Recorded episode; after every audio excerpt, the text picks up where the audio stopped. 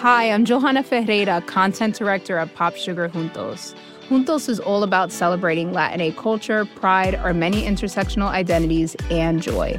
Thanks to support from Prime, there's so much to get into over at Juntos this month. From conversations with the Latinx minds behind our favorite new movies and resurrected TV shows, to thoughtful celebrity commentary and exclusive interviews with some of the biggest Latin music artists today. And it doesn't stop there. Get more of the music, movies, and shopping you love on Prime. Whatever you're into, it's on Prime. Visit amazon.com slash prime to get more of whatever you're into from streaming to shopping. And get all of our latest coverage at popsugar.com slash juntos. Con amor, Johanna. Chapter 3 A Setback The moment was not quite so triumphant as it ought to have been. To begin with, the resources of Tommy's pockets were somewhat limited. In the end, the fare was managed, the lady recollecting a plebeian twopence, and the driver, still holding the varied assortment of coins in his hand, was prevailed upon to move on which he did after one last hoarse demand as to what the gentleman thought he was giving him. I think you've given him too much, Tommy, said Tuppence innocently. I fancy he wants to give some of it back. It was possibly this remark which induced the driver to move away. Well, said Mr. Beresford, at length able to relieve his feelings, what the dickens did you want to take a taxi for? I was afraid I might be late and keep you waiting, said Tuppence gently. Afraid you might be late? Oh, Lord, I give it up, said Mr. Beresford. And really and truly, continued Tuppence, opening her eyes very wide, I haven't got anything smaller than a five pound note.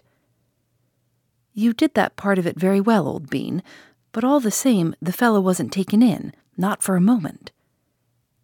No, said Tuppence thoughtfully, he didn't believe it. That's the curious part about speaking the truth. No one does believe it. I found that out this morning. Now, let's go to lunch.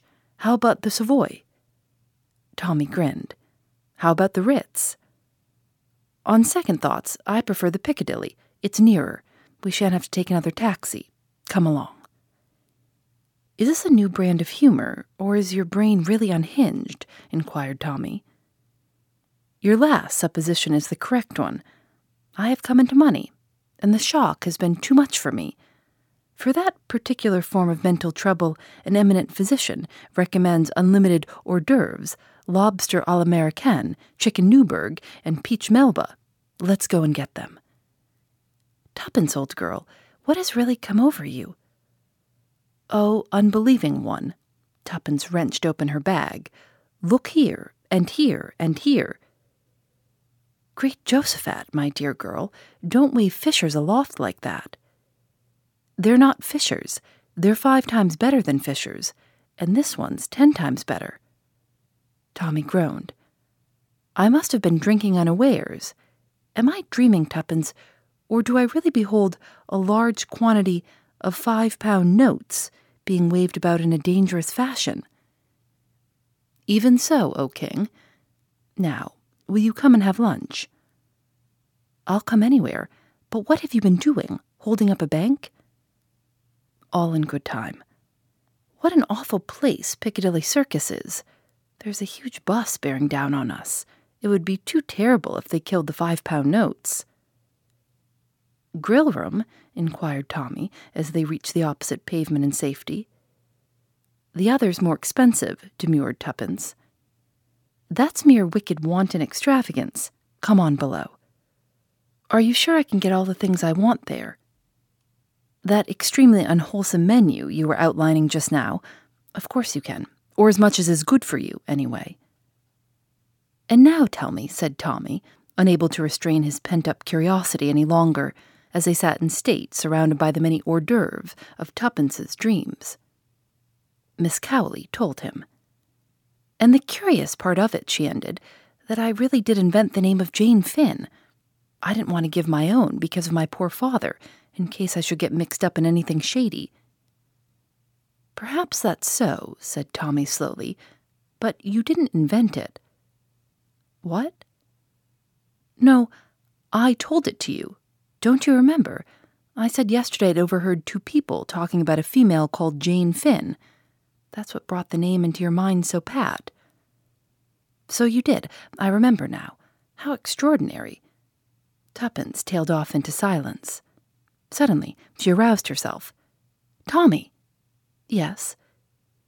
What were they like, the two men you passed? Tommy frowned in an effort at remembrance. One was a big fat sort of chap, clean shaven, I think, and dark. That's him, cried Tuppence in an ungrammatical squeal. That's Whittington.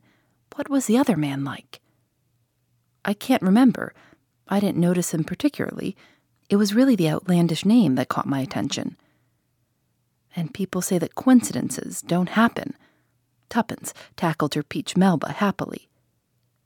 But Tommy had become serious. Look here, Tuppence, old girl, what is this going to lead to? More money, replied his companion. I know that. You've only got one idea in your head. What I mean is, what about the next step? How are you going to keep the game up? Oh, Tuppence laid down her spoon. You're right, Tommy. It is a bit of a poser. After all, you know, you can't bluff him forever. You're sure to slip up sooner or later. And anyway, I'm not at all sure that it isn't actionable. Blackmail, you know. Nonsense. Blackmail is saying you'll tell unless you are given money. Now, there's nothing I could tell because I don't really know anything. Hmm, said Tommy doubtfully. Well, anyway, what are we going to do? Whittington was in a hurry to get rid of you this morning, but next time he'll want to know something more before he parts with his money. He'll want to know how much you know and where you got your information from, and a lot of other things that you can't cope with. What are you going to do about it? Tuppence frowned severely. We must think. Order some Turkish coffee, Tommy, stimulating to the brain. Oh dear, what a lot I've eaten. You've made rather a hog of yourself, so have I, for that matter. But I flatter myself that my choice of dishes was more judicious than yours. Two coffees. This was to the waiter. One Turkish, one French. Tuppence sipped her coffee with a deeply reflective air and snubbed Tommy when he spoke to her. Be quiet. I'm thinking. Shades of Pelmanism, said Tommy, and relapsed into silence. There, said Tuppence at last. I've got a plan. Obviously, what we've got to do is to find out more about it all. Tommy applauded. Don't jeer. We can only find out through Whittington. We must discover where he lives, what he does, sleuth him, in fact. Now, I can't do it because he knows me, but he only saw you for a minute or two in Lyons. He's not likely to recognize you. After all, one young man is much like another. I repudiate that remark utterly. I'm sure my pleasing features and distinguished appearance would single me out from any crowd. My plan is this, Tuppence went on calmly. I'll go alone tomorrow. I'll put him off again like I did today. It doesn't matter if I don't get any more money at once. Fifty pounds ought to last us a few days. Or even longer. You'll hang about outside. When I come out, I shan't speak to you in case he's watching. But I'll take up my stand somewhere near, and when he comes out of the building, I'll drop a handkerchief or something, and off you go. Off I go where? Follow him, of course, silly. What do you think of the idea? Sort of the thing one reads about in books. I somehow feel that in real life one will feel a bit of an ass, standing in the street for hours with nothing to do. People will wonder what I'm up to. Not in the city. Everyone's in such a hurry. Probably no one will even notice you at all. That's the second time you've made that sort of remark. Never mind, I forgive you. Anyway, it will be rather a lark. What are you doing this afternoon? Well, said Tuppence meditatively, I had thought of hats, or perhaps silk stockings, or perhaps. Hold hard, admonished Tommy. There's a limit to fifty pounds. But let's do dinner and a show tonight, at all events. Rather. The day passed pleasantly, the evening even more so. Two of the five pound notes were now irretrievably dead. They met by arrangement the following morning and proceeded citywards. Tommy remained on the opposite side of the road, while Tuppence plunged into the building. Tommy strolled slowly down to the end of the street, then back again. Just as he came abreast of the building, Tuppence darted across the road. Tommy. Yes, what's up? The place is shut. I can't make anyone hear. That's odd. Isn't it? Come up with me and let's try again. Tommy followed her. As they passed the third floor landing, a young clerk came out of an office. He hesitated a moment, then addressed himself to Tuppence. Were you wanting the Esthonia glassware? Yes, please. It's closed down since yesterday afternoon. Company being wound up, they say. Not that I've ever heard of it myself. But anyway, the office is to let. Thank you, faltered Tuppence. I suppose you don't know Mr. Whittington's address. Afraid I don't. They left rather suddenly. Thank you very much, said Tommy. Come on, Tuppence. They descended to the street again, where they gazed at one another blankly. That's torn it, said Tommy at length. And I never suspected it, wailed Tuppence. Cheer up, old thing. It can't be helped. Can't it, though? Tuppence's little chin shot out defiantly. Do you think this is the end?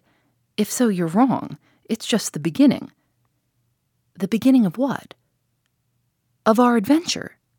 Tommy, don't you see, if they are scared enough to run away like this, it shows that there must be a lot in this Jane Finn business. Well, we'll get to the bottom of it. We'll run them down. We'll be sleuths in earnest. Yes, but there's no one left to sleuth. No, that's why we'll have to start all over again. Lend me that bit of pencil. Thanks. Wait a minute. Don't interrupt. There. Tuppence handed back the pencil and surveyed the piece of paper on which she had written with a satisfied eye. What's that? Advertisement. You're not going to put that thing in after all. No, it's a different one. She handed him the slip of paper. Tommy read the words on it aloud. Wanted. Any information respecting Jane Finn, apply YA. The Secret Adversary by Agatha Christie, published by William Morrow, copyright 1922, Agatha Christie Limited. Reading courtesy of HarperCollins Publishers. Agatha Christie and Tommy and Tuppence are registered trademarks of Agatha Christie Limited, all rights reserved. For more information about Agatha Christie, visit agathachristie.com. Phoebe Reads a Mystery is recorded in the studios of North Carolina Public Radio, WUNC.